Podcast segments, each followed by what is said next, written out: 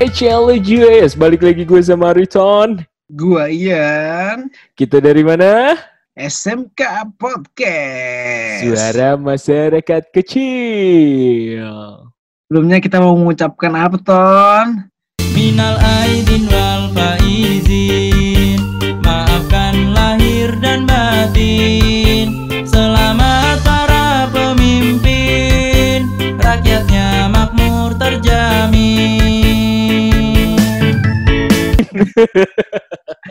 Minal aidin wal faizin. Mohon maaf. Maaf lahir dan batin. Guys, minta izin ya, maafin kalau ada salah-salah kata dari kita. Iya, maafin kalau tiga episode sebelumnya kita ada salah-salah kata. Betul. Kita hanya mencoba menghibur. dan mencoba eh, ngata-ngatain orang. Jadi kali ini kita akan membahas apa nih, Ton? Tentang kegiatan lebaran aja deh, jangan jauh-jauh, Cok. Wah, berarti ini lebaran kali ini nih lebaran yang sangat berbeda untuk semua orang pastinya ya. Betul, betul sekali. Tapi nggak merubah esensi dari lebaran itu juga gitu. Tetap ada ketupat, tetap ada lontong sayur, tetap ada eh, banyak lah makanan lah ya. Lu lu lu masak apa lu di rumah emangnya? Wah, kalau gua nyokap gua ada masak lont eh kok masak lontong, lontong mah dibuat. Masak Hmm. apa namanya sayur lodeh. Terus ada apa masakan Padang. Bikin rendang, bikin ayam gulai. Kan biasanya tuh ya lontong pakai kuah gulai, pakai kuah rendang, sayur lodeh.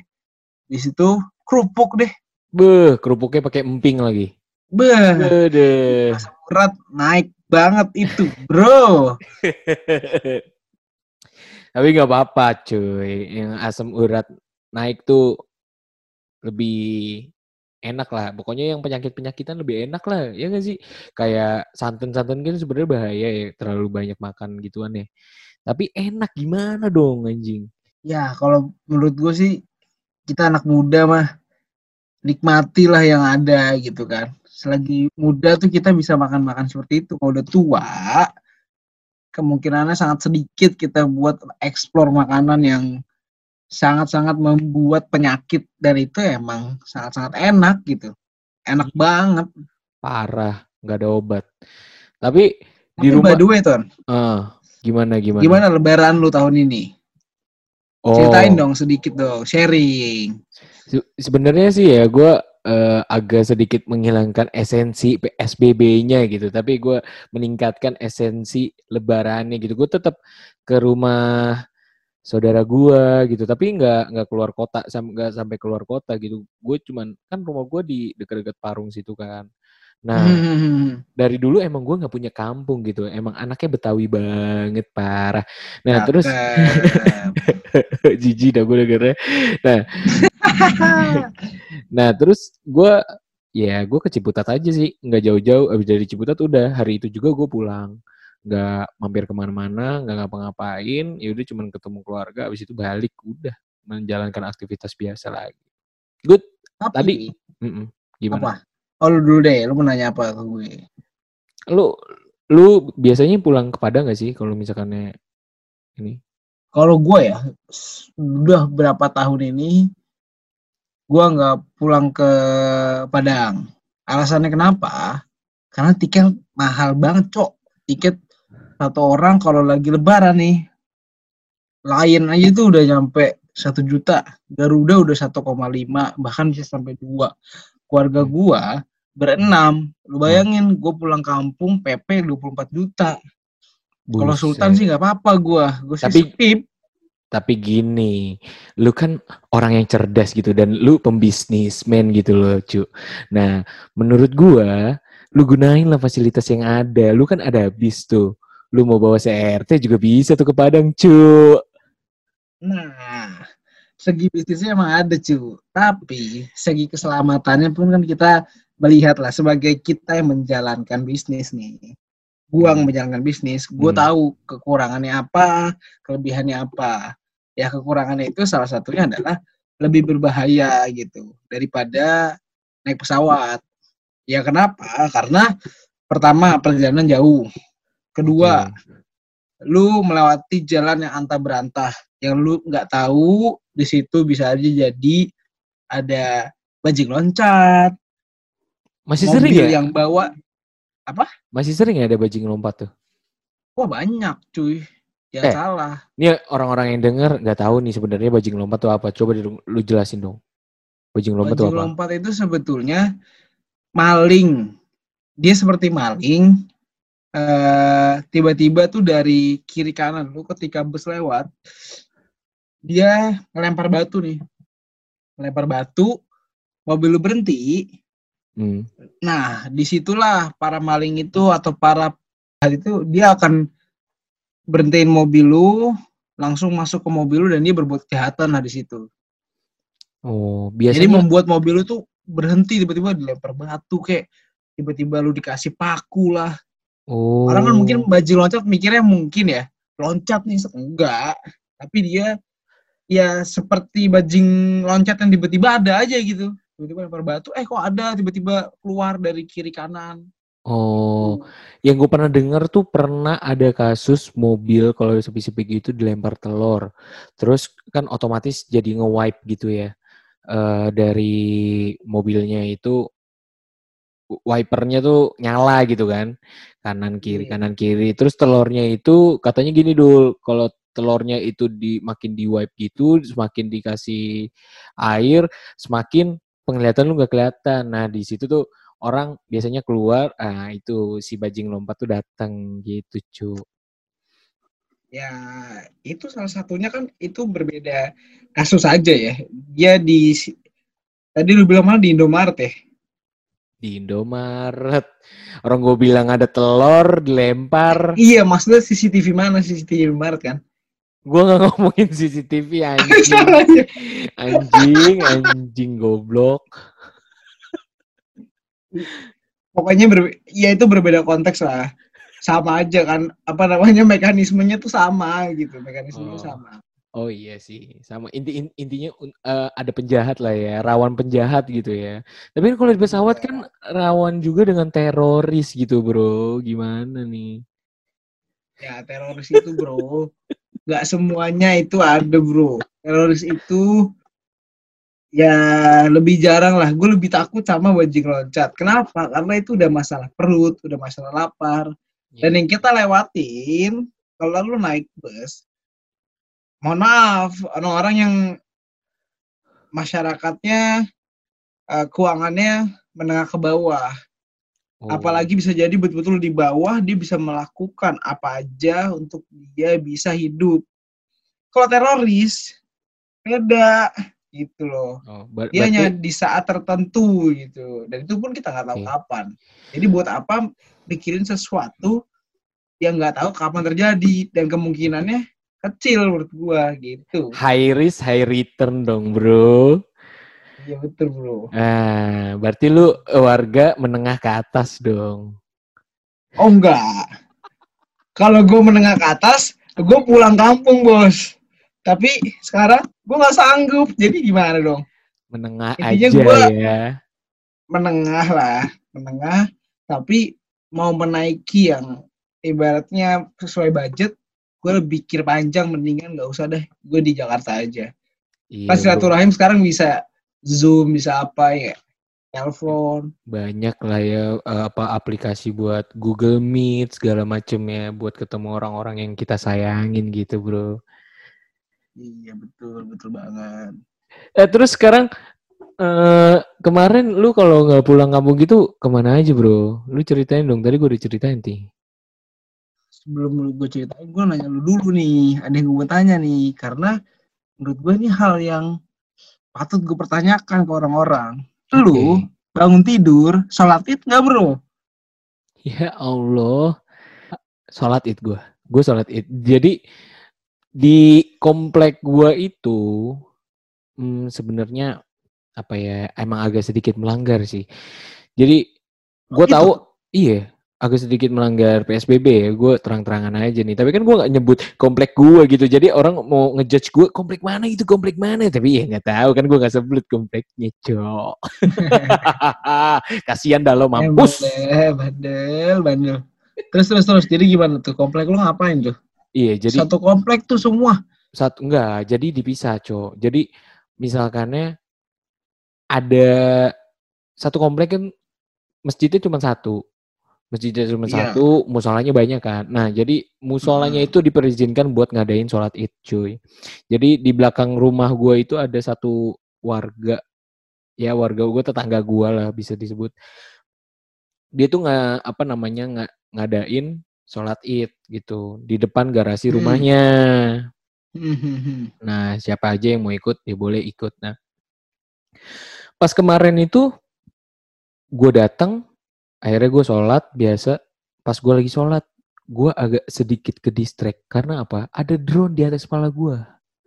Mati gak tuh gue? Buset, ada drone. Ada drone, Canggih komplek lu. bukan komplek gue dul. Itu kan drone kan biasanya punya si satgasnya si covid itu. Satgas Oh Satpol- iya bener Iya. juga. Iya, dia iya, dia tuh mau iya, iya. mantau s- mana aja sih yang ngadain ngadain so apa namanya sholat id gitu. Makanya gue lu pasti panik dong kalau gitu dong. ya gue panik. Tapi kan drone-nya nggak ada senjata cuy. Jadi santai-santai aja. Tadi gue pengen sholat sambil selfie gitu dari bawah ke atas. Halo guys. Terus habis itu gue fuck you-in uh, mati lu semua. Jadi berarti setelah lu dari sholat, nggak ada masalah apa-apa kan? it's not problem. Sampai sekarang. Eh sampai gue nunggu aja sih maksudnya dua minggu ke depan kayak gimana. Allahu alam sih ya. Ya mungkin itu drone hanya menakut-nakuti doang bro. enggak drone itu sebenarnya buat informasi si satgas itu aja.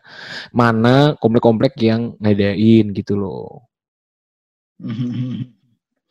Gitu. Ya oke lah. Sebenarnya gue juga berpikir kalau sholat id diadakan, ya dampaknya juga nggak terlalu buruk kali ya. ya emang enggak Sholat id kalau dilakukan berjarak juga walaupun nggak nggak dibilang seperti tidak sempurna sholatnya, tapi value-nya ada karena cuma satu kali setahun gitu. iya karena itu menurut gue saya nggak sih lu lu kalau abis lebaran kayak eh, abis puasa kayak gitu nggak ngadain sholat itu kayak nggak nggak ada hari besar gitu apa ya gue Iya. nyebutnya iya kan kayak sedih aja gitu loh gue tetap ngadain maksudnya gue Allahu alam aja tetap gue pakai jadi pas gue sholat gue tetap pakai masker wudhu udah dari rumah Iya paham paham paham. Gue juga sih gue sholat id. Nah, yang berbeda gue sama lu, gue sholat itu di rumah. Gue sebagai imam kan. hmm. Nah, gue imam nih. Tapi gue gak kultum. Gue nggak tahu mau kultum apa ton. Jadi Iya. ya udah, akhirnya gue sholat aja lah. Gue sholat tujuh rakaat sama lima rakaat. Tujuh rakaat, tujuh takbir bos. Tujuh SMP tarawih gue. SMP Al Azhar Bintaro ya Allah sholat id aja tujuh rakaat goblok Nggak nggak tujuh takbir sama lima takbir. Habis itu selesai. Karena gue ngerasa aneh kalau gue nggak tak kalau gue nggak sholat id. Tiba-tiba bangun nih. Masa iya gue langsung makan opor? gak masalah minal aidin wal faizin makan opor. Aneh karena gue nggak biasa aja kali ya. lu bangun langsung makan gak Enggak, minum doang.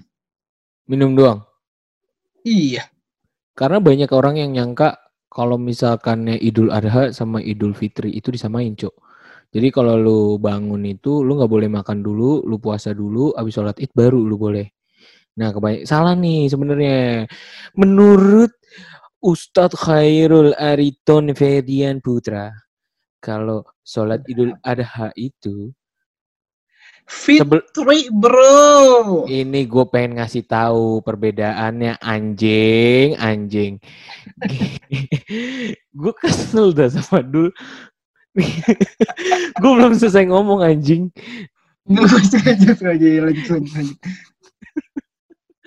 Hancur podcastnya, hancur. eh, gue mau ngasih tahu kalau misalkannya sholat idul adha itu anjing banget dah. Sumpah anjing banget. Idul Lanjut lanjut lanjut. lanjut. Idul Adha itu emang dianjurkan sebelum lu sholat Idul Adha, lu harus puasa. Tapi kalau Idul Fitri tidak. Gitu bro. Hmm, itu Gua- buat temen-temen tuh ilmu sedikit tuh fun fact fun fact. bukan fun fact sih tapi emang ya ilmu pastinya kayak gitu yang belum tahu mungkin bisa tahu tuh dari Ustadz Aritur Ferdian Putra Ya, cakep banget. Terus lu di ngunjungin mantan-mantan lu nggak? Ngucapin mantan-mantan lu gitu? Ngucapin nggak? wah gua Tuh. gua ngucapin nih tapi bukan mantan gua Heeh. gua ngucapin ibunya mantan gua karena sebelumnya gua masih deket Oh, Gua ucapin kan Oke. Minal aidin wal faizin Mhm. tante enggak enggak tante malah gue manggil aja masih ma Minal faizin So Ma. sweet banget. mohon maaf lahir dan batin apa yang dibalas Apa? irit doang Kasih. parah ya gue kira itu menjadi ajang silaturahmi gue tapi ternyata tidak. Tapi nggak apa-apa lah. Fair oke it's okay. Kalau emang itu eh, hal yang terbaik kok jadi so bijak gue Pokoknya intinya kalau emang itu yang paling baik lah biar gak ada kesalahpahaman ya nggak apa-apa. Ya, menurut gue sih wajar-wajar aja lu kalau buat ngucapin mantan gitu ya. Apalagi lu punya kenangan gitu sama dia. Ya wajar aja lu pernah melakukan kesalahan kan ya wajar aja lu minta maaf. Terus nyokapnya nggak ba nggak bales dirit doang, ya mungkin dia ngerasanya "Hmm, siapa nih anjing udah nyakitin cewek anak gua lagi. Udah deh gak usah gak usah. Salah salah Ini gimana? kalau menurut gue sih bukan itu mungkin Gimana? mungkin lebih ke menghargai anaknya Oke. yang udah memberikan informasi atau ya ngasih tahu ke nyokapnya lah kalau udah dong nggak usah berhubungan lagi sama dia gitu. Buat apa? Karena sekarang mantan gue itu kan udah ada yang baru kan. Gak usah Jadi itu lah nangis, gak usah nangis. gue udah lucu nih ton. Nggak tahu sih menurut lu lucu atau enggak jadi gue kan ngucapin tuh ke beberapa temen gue Ah, Terus salah satunya temen gua namanya Arif Leri. hmm. Nah, dipanggilnya Leri gitu kan. Anjing gua kebayang. Gua langsung kebayang anjing. Leri. Kebayang kan lu? Langsung ler, ler, ler gitu kan.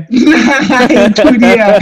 Gue mau ngucapin kok kayak aneh ya. Gue bilang minal aidin wal faizin ler. Lah, baru ngomong apa-apaan udah katain peler ya kan. Gimana ya? Ngat ngomong Leri kayak aneh, minal aidin wal faizin Leri. Ya Allah, ke cowok. Aneh. Makanya kalau lu Gue Ya. tetep ngomong gitu aja. kalau gue tuh agak gue bedain kalau misalkannya gue pengen ngucapin seseorang gitu. Kalau gue pengen ngucapin minal aizin wal faizin itu nggak boleh panggilan nama tapi nama lengkap gitu loh. Misalkannya Leri, ya udah Leri gitu. Kalau misalnya ler, ler, ler, ler. Jadi gimana ya? Gue gue gue tapi kalau misalkannya buat manggil-manggil kayak gitu sih buat ngucapin kayak gitu gue biasanya pakai nama panjang, Cok. Lu pakai itu ya singkatan-singkatan gitu tetep ya. Terus gimana tuh? karena gue tipikal tipikalnya ya rasa aneh kalau gue manggil nama cowok full misalkan Minaidin wal faizin Ariton atau gue ngomong Ariton lagi di mana Kan gue kayak aneh aja gitu Kalau khusus- gua khusus ucapan itu aja maksudnya khusus ucapan lebaran atau selamat ulang tahun atau apa gitu segala macam ya sebetulnya masing-masing sih ya iya emang terserah sih ya sih. terserah sih ya pakai Jadi, nama iya. panggilan sebutan biasa aja nama belakang. Ton ya ton. Gitu. Gak usah ngatur-ngatur dah bro. Eh, siap, bos. Terus abis itu mantan, terus lu ngecapin gak itu mantan lu? Jangan ke emaknya doang, Enggak, nanti emaknya yang lu sikat lagi. Kalau kalau mantan gue nggak ada ngucapin sih sama sekali. Oh, Tapi enggak. gua lebih senang silaturahmi ke orang tua orang tua sih. Oh gitu ya. Apa sih yang Contohnya, motiv motivasi lu enggak lu motivasi lu buat ngucapin orang tua tuh biar apa? Kenapa Karena- gitu maksudnya? Kenapa? jujur ya, gue senang ngobrol sama orang tua. Dan apalagi kayak gue sekarang udah nggak ada bokap ya, Hmm, hmm. nggak ada bokap.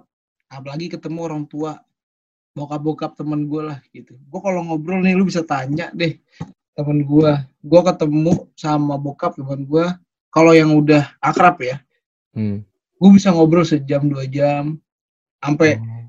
harus dipisahin dulu sama itu temen gue sendiri gitu kayak eh udah udah ya Nen. gitu pertama gue seneng yang kedua gue udah gak enakan kalau mau ngepotong gitu Hmm. karena sebe- sebetulnya gue kalau udah ngomong kelamaan juga bosan juga tapi nggak enak juga motongnya gitu cuman karena itu aja sih karena gue seneng aja ngobrol sama orang tua dan gue merasa orang tua punya ilmu yang bisa gue ambil pengalaman lebih dari mereka lah gitu Iya. walaupun pemikiran mereka agak seperti kita yang lebih inovatif tapi dia punya pengalaman yang nggak kita punya gitu Oh, yang belum jelas kita dapat sih yang belum kita dapat Gila. Itu mah kalau orang udah yang tua-tua gitu udah sesepuh dah pengalamannya dah, udah mantep dah. iya asli Kacau. Terus itu eh, buat mantan-mantan lu nggak ada yang lu ucapin lu? nggak ada kalau lu ada nggak yang lu ucapin Kalau gue sih, pasti Ada. ada, sih gue udah tahu yang lu ucapin siapa lu jangan sampai gue sebut mantan lu deh. Iya, jangan dong, lu gak usah buka-buka kartu gua. Iya, iya. Gue, eh, gue, gue, gue ngucapin, gue ngucapin. Gue ngucapinnya sebenarnya gue hari Hamin satu le- Lebaran deh kalau nggak salah. Itu gue ucapin, ucapin biasa aja. Terus gue bilang salam buat nyokap bokap. Udah, selesai. Enggak, Gak berkepanjangan tuh chat, gak berkepanjangan. Biasanya kesempatan tuh. Ya, gitu deh. Oke, kita bahas yang lain aja daripada bahas-bahas mantan yang udah berlalu, biarlah berlalu anjing. Gitu. Eh, eh Dul, Apa? kayaknya kita harus ganti konten deh. Lebih fokus gitu ya? Iya. Jadi gua ada pemikiran gimana kalau kita misalkannya buat session of the life conspiration. Buh, keren gak tuh? Ih, keren banget sih bro. Kayak. Tapi jujur gue setuju sih. Banyak banget yang bisa kita bahas. Konspirasi. Kehidupan. Masalah kecil. Iya. Apa sih? bukan itu padahal.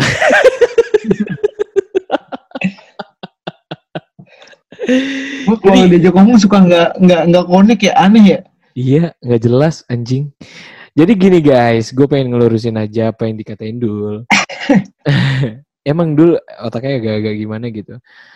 eh gue pengen bilang kalau misalkannya kita bakal ada satu session di mana kita bahas masalah konspirasi kehidupan. Ini nggak tentang politik, nggak tentang dunia, nggak tentang konspirasi flat earth or something like that. Tapi kita lebih ngebahas teori-teori konspirasi kehidupan sehari-hari gitu. Ya, bisa dibilang mitos. Bisa dibilang konspirasi juga gitu. Jadi gue sebenarnya bingung nih antara konspirasi dan mitos tuh bedanya apa. Tapi nanti selanjutnya kita ka- bakal menjelaskan apa perbedaannya si mitos, apa perbedaan konspirasi, dan kita langsung bahas ke konspirasi kehidupan gitu. Lu bakal tahu nanti setelah lo denger gitu, bro. Bener Pasti gak? penasaran dong bro bro. Yongs. ini bakal menjadi topik yang seru dan semoga sih bisa relate ke kehidupan teman-teman yang dengar. Dan ini kita bikin ini tujuannya untuk membuat suatu hal yang baru, fresh. Jadi teman-teman yang dengar ini bisa membuka suatu hal. Ya ngomong apa sih gua? Sampai so bijak tapi nggak bisa ya. Ada. Ini Intinya kita mau bikin sesuatu yang baru biar suara masyarakat kecil ini punya apa nama sebutannya Tan? Punya karakter. Iya punya karakter itu pasti. Dan punya apa ya sebutannya? Deh, kita N aja gitu daripada bingung-bingung ya kan. Penasaran kan sama podcast kita sessionnya selanjutnya kayak gimana tentang konspirasi kehidupan? Makanya stay tune at SMK Podcast Suara Masyarakat Kecil. Oke, kita tutup. Satu, dua, tiga. Close.